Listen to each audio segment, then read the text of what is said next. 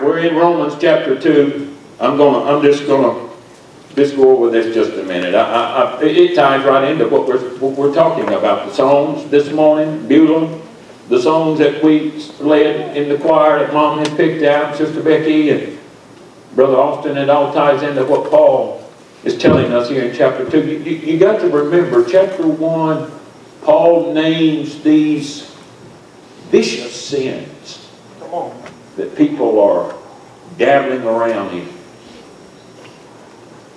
But I love the way that he, in the middle of the chapter, verse 16, he says, after all of these things, he says, I'm not ashamed of the gospel. Oh, yeah.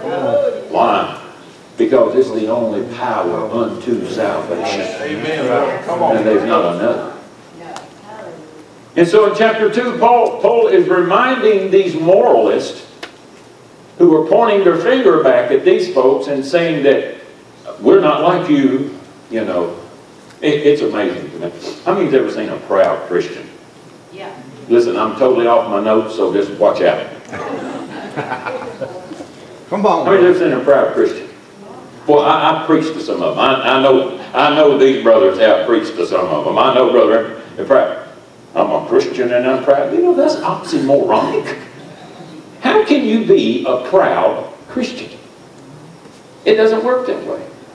Paul is, Paul's alluding to the fact in chapter 2 that these guys, they're saying, God's done this and God's blessed us and we're not like them, thank God. We're totally different. You gotta have that voice to be a proud Christian. We're totally different. We're not like that. These people will never be saved. They're too far gone. I've heard, I've heard Christians make that statement about sinners. When they make that statement, they do damage. Let me tell you, Amen. Come they do damage Yeah, come on, brother. because there's not a sin that he cannot forgive. That's right. There's not, there's not a sin that his blood won't wash Wash away. away. Amen, brother. Come on. Oh, I feel it now, hallelujah. And Paul is telling them, look, you can't judge an unbeliever.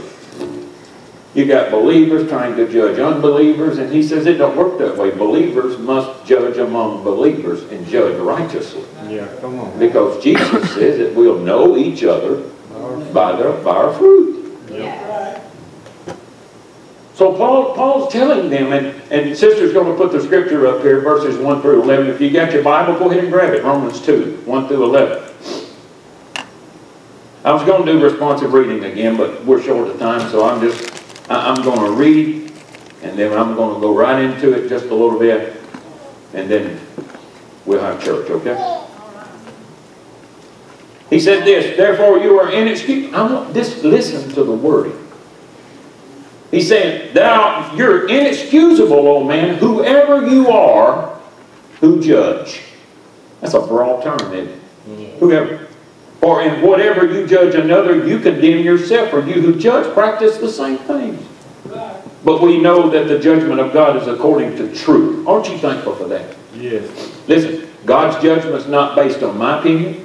God's judgment is not based on your opinion. God's judgment is not based on hearsay. It's not based on gossip. It's based on truth. And that's what the world needs today. Amen. It's truth. But he says this. But he says that, uh, and do you think this, old man, that you who judge those practicing such things, doing the same, that you will escape the judgment of God? Or do you despise the riches of his goodness? Verse 4, focus in on that. Forbearance, long suffering, not knowing that the goodness of God leads you to repentance.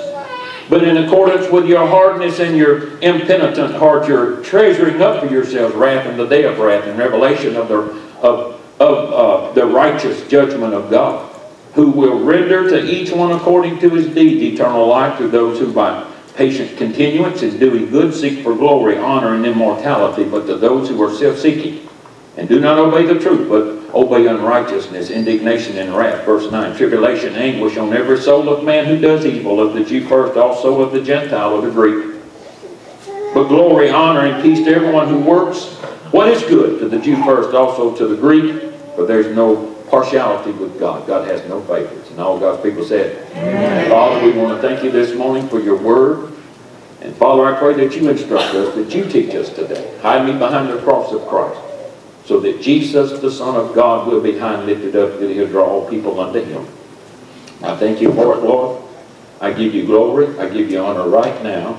In Jesus' name. And all God's people said, Amen. Come on, give him glory. Amen. We've learned the past couple of weeks, this is sort of a mini series in a series. We're in Romans, the Gospel of Grace. But we've been talking about a, a message entitled, Who Put You in Charge? Our first argument under this heading was, uh, Who put you in charge of the righteousness of God? Paul's asking. If you're in charge of the righteousness of God, you must be living above the law or the Word of God. Paul's alluding, he's telling us this, he's writing this.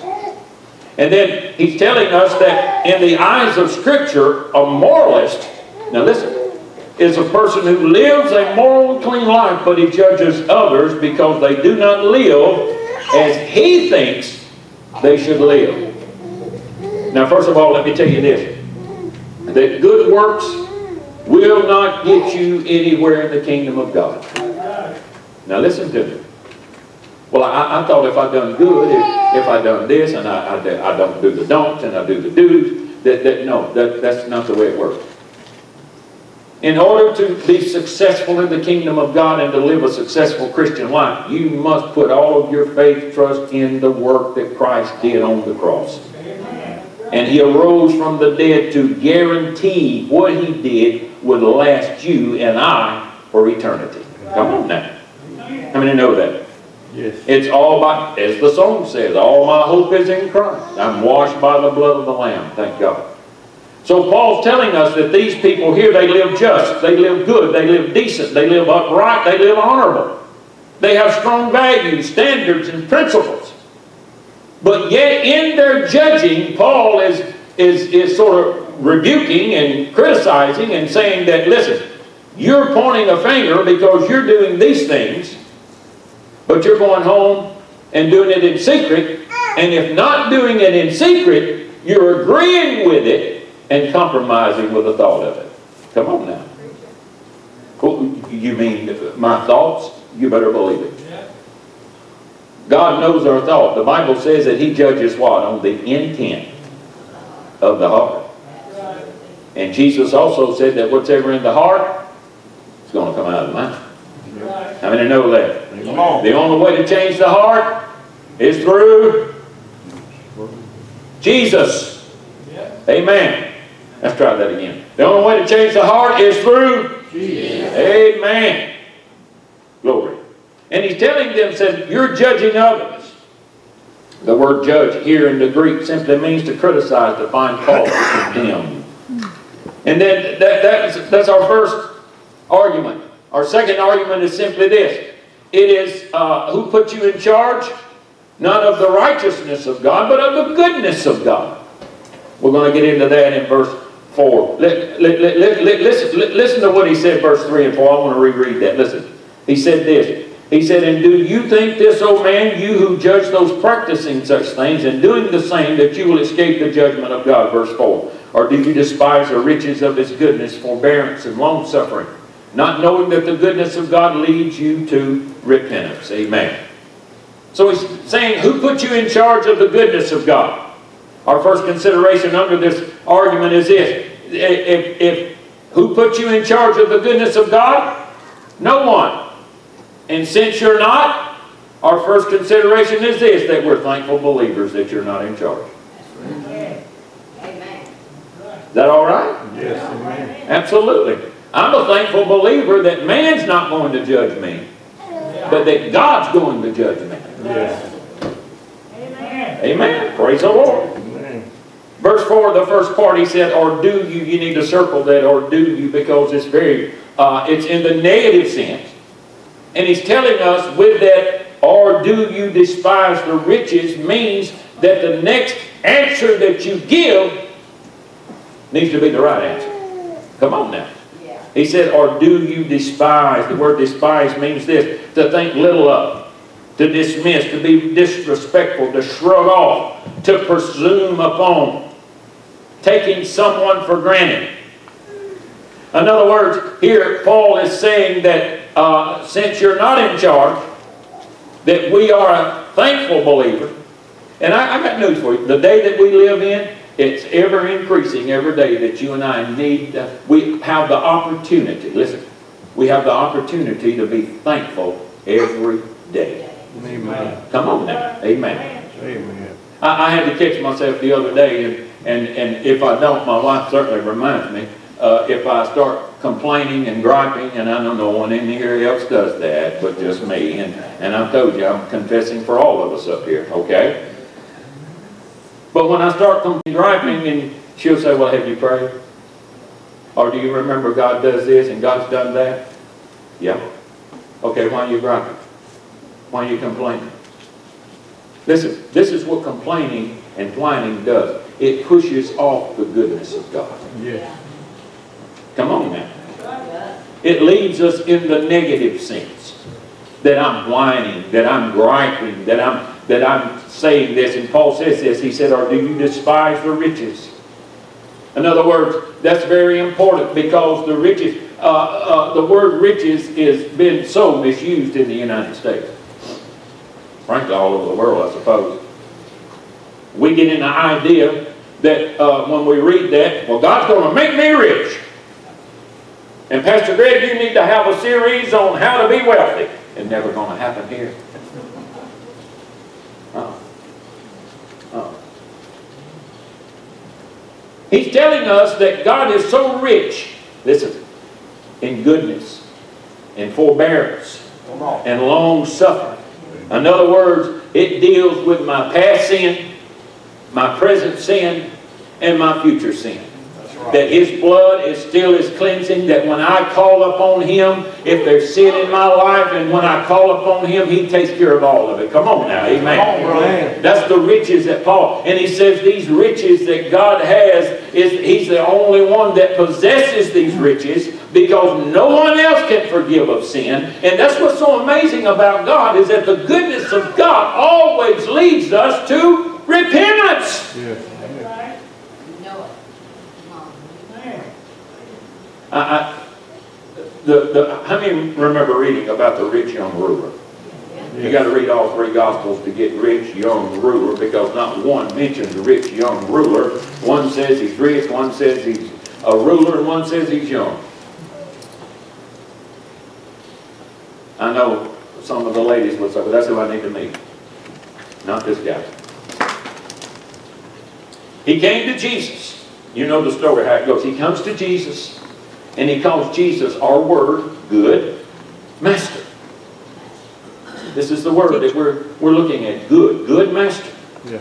What must I do to inherit eternal life? Now, now, listen, this, this guy's a prime uh, guy that you want in your congregation.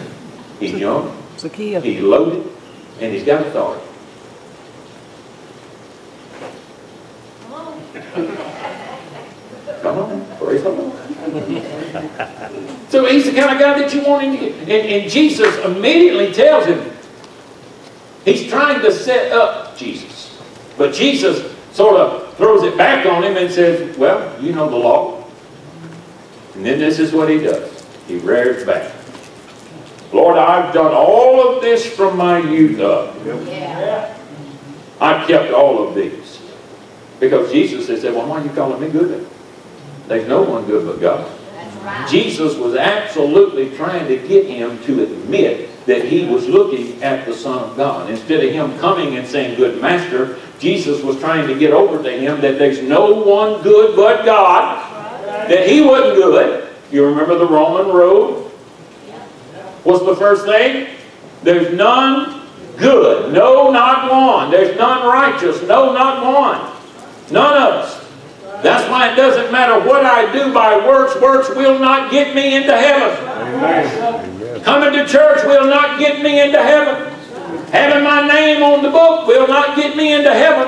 What's going to get me into heaven is I am washed by the blood of Jesus. Amen. Having my confidence and faith and everything about me where He died on the cross, and I place it there, and I leave it there, because thank God He arose from my justification, amen, to guarantee what He did on the cross would last me to eternity, and that He would get me to where He's at. What did He say? I'm going away, and if I go away, I'm going to come back because I want you where I am, amen. Come on. Thank you. The goodness of God. But we think sometimes that when we say that, that we think it's sort of, uh, uh, well, if God's so good, I hear this a lot, if God's so good, why does He let all the bad things in life happen? I get it.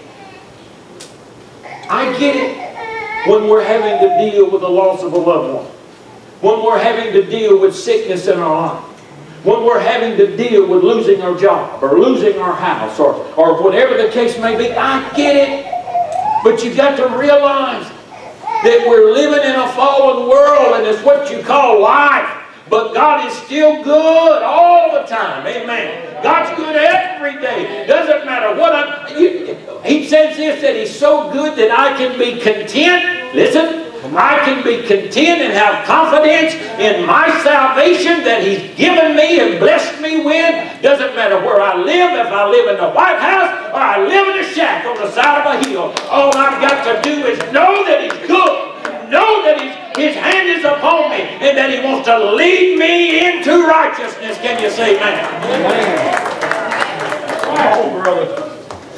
Why? Because God's good. When's he good? All the time. Amen. God's good all the time.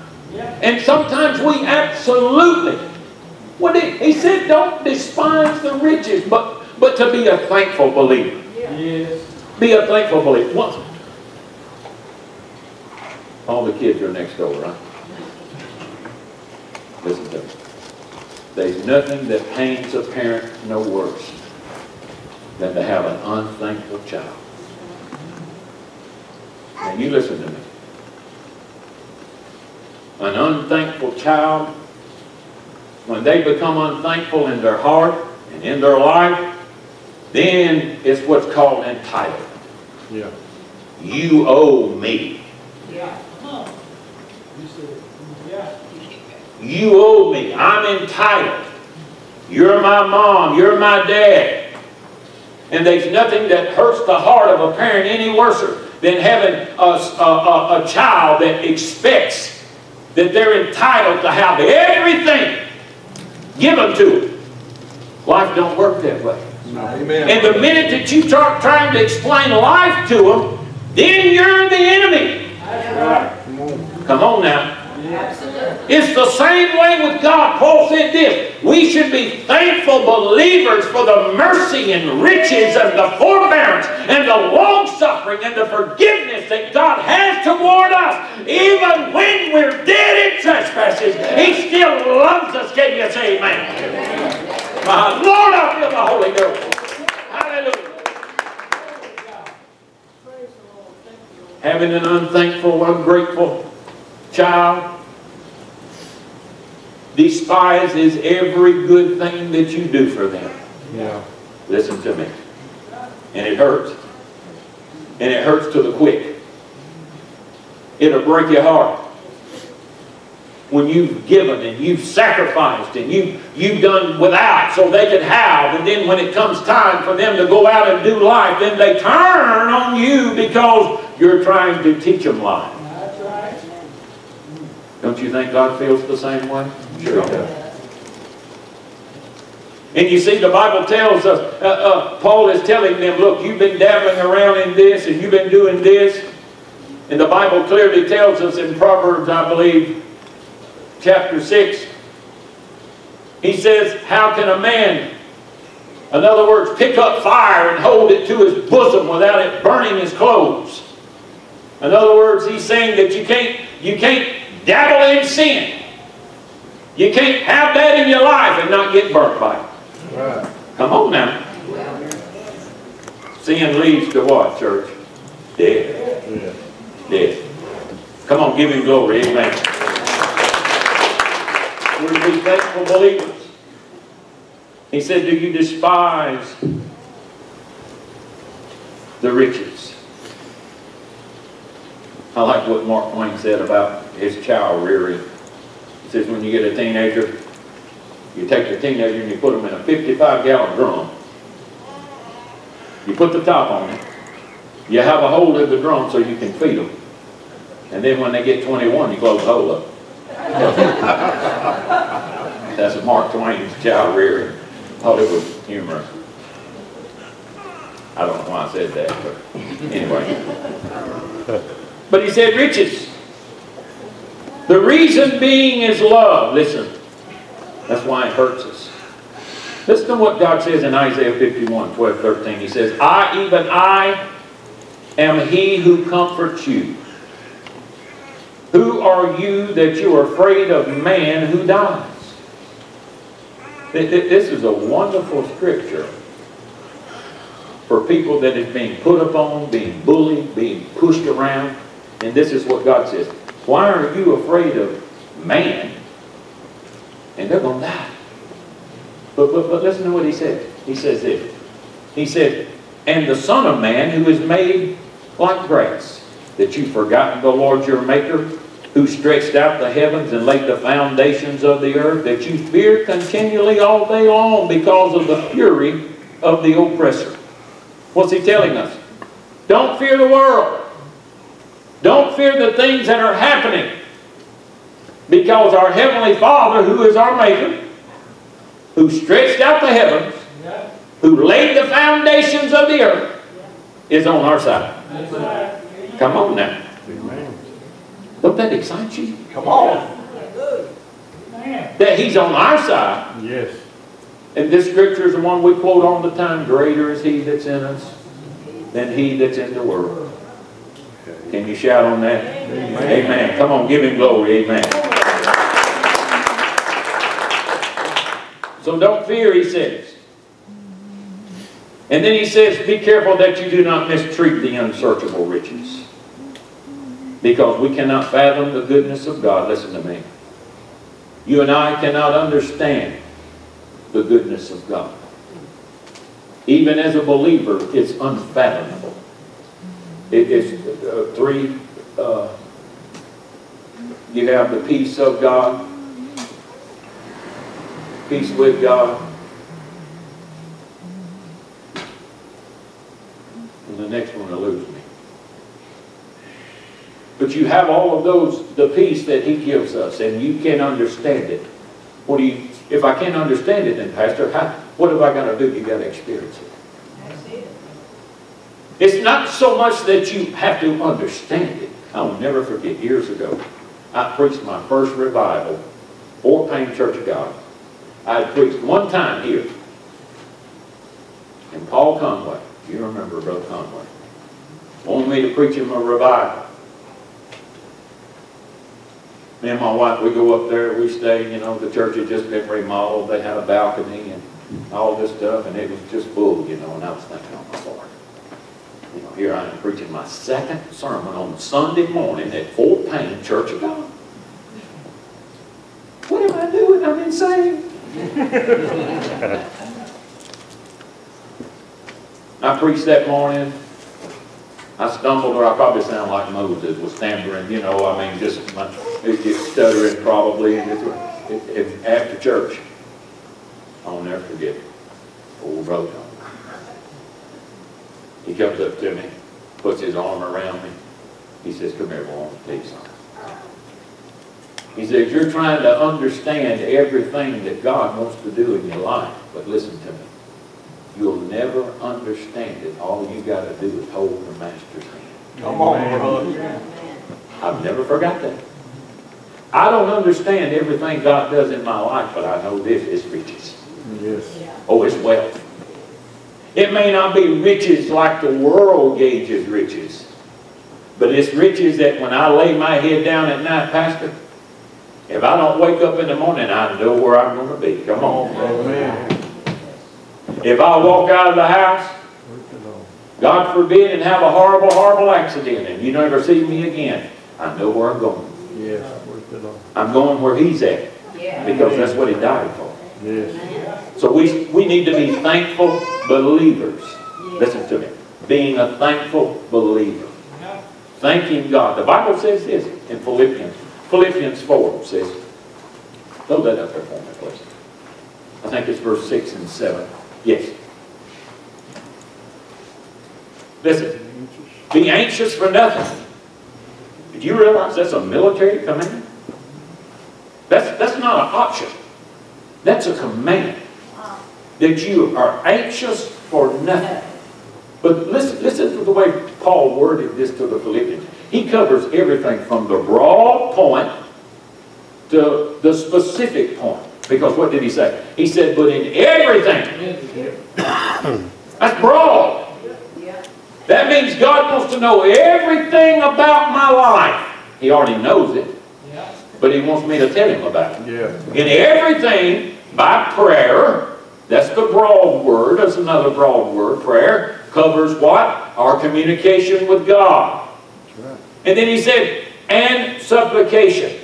The word supplication simply means that I'm getting, I'm getting down to business with God. I'm naming a specific area in my life or a specific need in my life that I want Him to work through and that I, I'm not anxious about because in everything, by prayer and supplication, here's our word, with thanksgiving. Now look at the way he said it. I've got to be thankful before I can let my request be made known to God.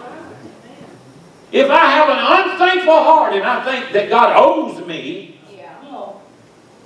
I'm going to find out that I've got myself anxious Come on. because God don't owe me. That's right. I owe Him. That's right. Come on, Come on now. But he says this. He says, and when I do all of that, oh, I love this, then the peace of God that surpasses all understanding will guard your heart. You know what that means in the Greek? It means to garrison. It- It's also a military term. That God will garrison your heart and mind through Christ Jesus. That whatever comes in my mind that I can through Jesus have that thing subdued and put it up. What do you mean? Even my thoughts, you better believe it. Even my thoughts. The intent of my heart. Everything.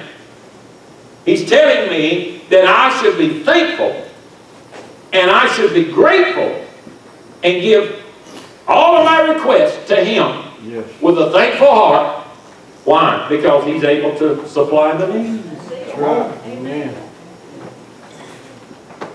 And that's what He tells us. So being a thankful, thankful believer, He says that. Not to despise the riches of His grace. Because we cannot fathom. We cannot fathom. Uh, I'm going to give you one verse. We're going to end with this, Colossians 3.17. That this is a, uh, uh, a under armor verse. Okay? You memorize this and you apply this to your life every day. Let me tell you something. You'll see the Lord work in your heart. Yes. Colossians 3.17. Listen. Whatever you do in word or deed, do all in the name of the Lord Jesus, giving thanks to God the Father through Him. Now you see, when you apply this verse to your life, it's hard for you to embark upon something that is offensive to God. When you're covering everything in word and deed. Yeah. Come on. What I say and how I act. Yes. What, what are you talking about? Well, let's put it this way. Here's another oxymoronic word. A Christian bank robber. How many's ever heard of a Christian bank robber? They are no Christian bank robbers. But a, a person who wants to apply this and they say, well, you know what? I tell you what, in word, I feel like it's the Lord's will for me to rob the bank. Times are hard, I need some money, there it is. But Paul says, whatever you do in word or deed, do all in the name of the Lord Jesus. Come on. Yeah. Now, you remember years, a few years back we had the little thing, what would Jesus do? Yeah. How many remember that? Uh, you can ask yourself now, would Jesus rob a bank? This is so ridiculous. I, I hate to even bring it up, but I'm trying to make a point here. Just bear with me. But whatever we do in word and deed, we do all in the name of the Lord Jesus and then giving thanks to God. God, I want to thank you that I was allowed to rob this bank and I didn't get killed today. it don't work that way. There's some things that I don't have to seek the Lord's will in my life because I should already know it. That's right. You can't rob banks, Brother Greg. Because if you do, Brother Gary's going to have to call somebody. There's things in our lives that we allow the devil to introduce to us. Now listen to me. That we allow him to introduce in our minds. And once that seed takes root, because we haven't uprooted it and got it out and put it under subjection, then it drops in my heart. And when it drops in my heart, the Bible says this, and we already know that there's not one good, there's not one righteous, okay? But when that word or deed drops in my heart that's offensive to God, then I'm setting myself up to think and to say, well, I feel like God's telling you know how many people say that every day? I feel like God's telling me this, or I feel like God's telling me. There's some people that God talks to so much that He don't have time to talk to me.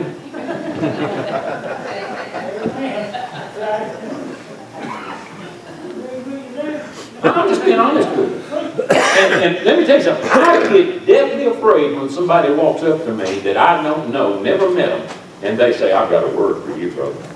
Oh my Lord. I don't know where your word's coming from, but just hang on a minute. Let's see if it lines up with the scripture. See, our lives must line up with God's word in order for the goodness of God to be activated in our life. How many know that? Amen. Absolutely. Give him glory. Amen. Bow your heads, Father. I want to thank you this morning for your word. Lord, I, I'm preaching your word to the best of my ability, and I want to be obedient to you. And, I know the way that I'm going, I'll probably be here. I don't know how long, but I know this. I want to be obedient to you. I want to obey you. I want to be able, with your wisdom and knowledge that you bless us with, to teach your word, preach your word, to equip the saints, to equip the church. Lord, because these days that we're in, look, they're, they're so hard. Everything that is truth is being called a lie, and lies are being called the truth, and we know it's just word, your word being fulfilled. So Lord, let us keep our eyes upon the prize and our hearts toward the goal. Father, that is to be where you're at and to be rapture ready. To be ready. Help us, Lord. I thank you right now and I give you glory and praise, Lord. If there's one here this morning that doesn't know you, draw them, I pray, right now, in Jesus' name. In Jesus' name. As your heads are bowed and your eyes are closed, I'm going to ask you very quickly. You here today? Say, Pastor, you know what? I really don't know if I know the Lord the way you describe it. Am I placing my faith in what I'm doing? Or am I placing my faith in what Christ done? Well, if you're asking yourself that question, you need to obviously let us pray for you. And you seek the Lord. If you're here this morning and you're uncertain about your life and eternity, I want to pray for you. I want you to slip your hand up right now. Doesn't matter who you are. Time's running out on us. We got to be ready to go. We got to be ready. Listen, let- let's do this this morning. Everyone that will, I want you to come around these altars. Come on. Everyone that can, come around here and pray. Let's just have a good season of prayer. And as the church is coming around, If you want to come to the altar, you come on. You come on right now.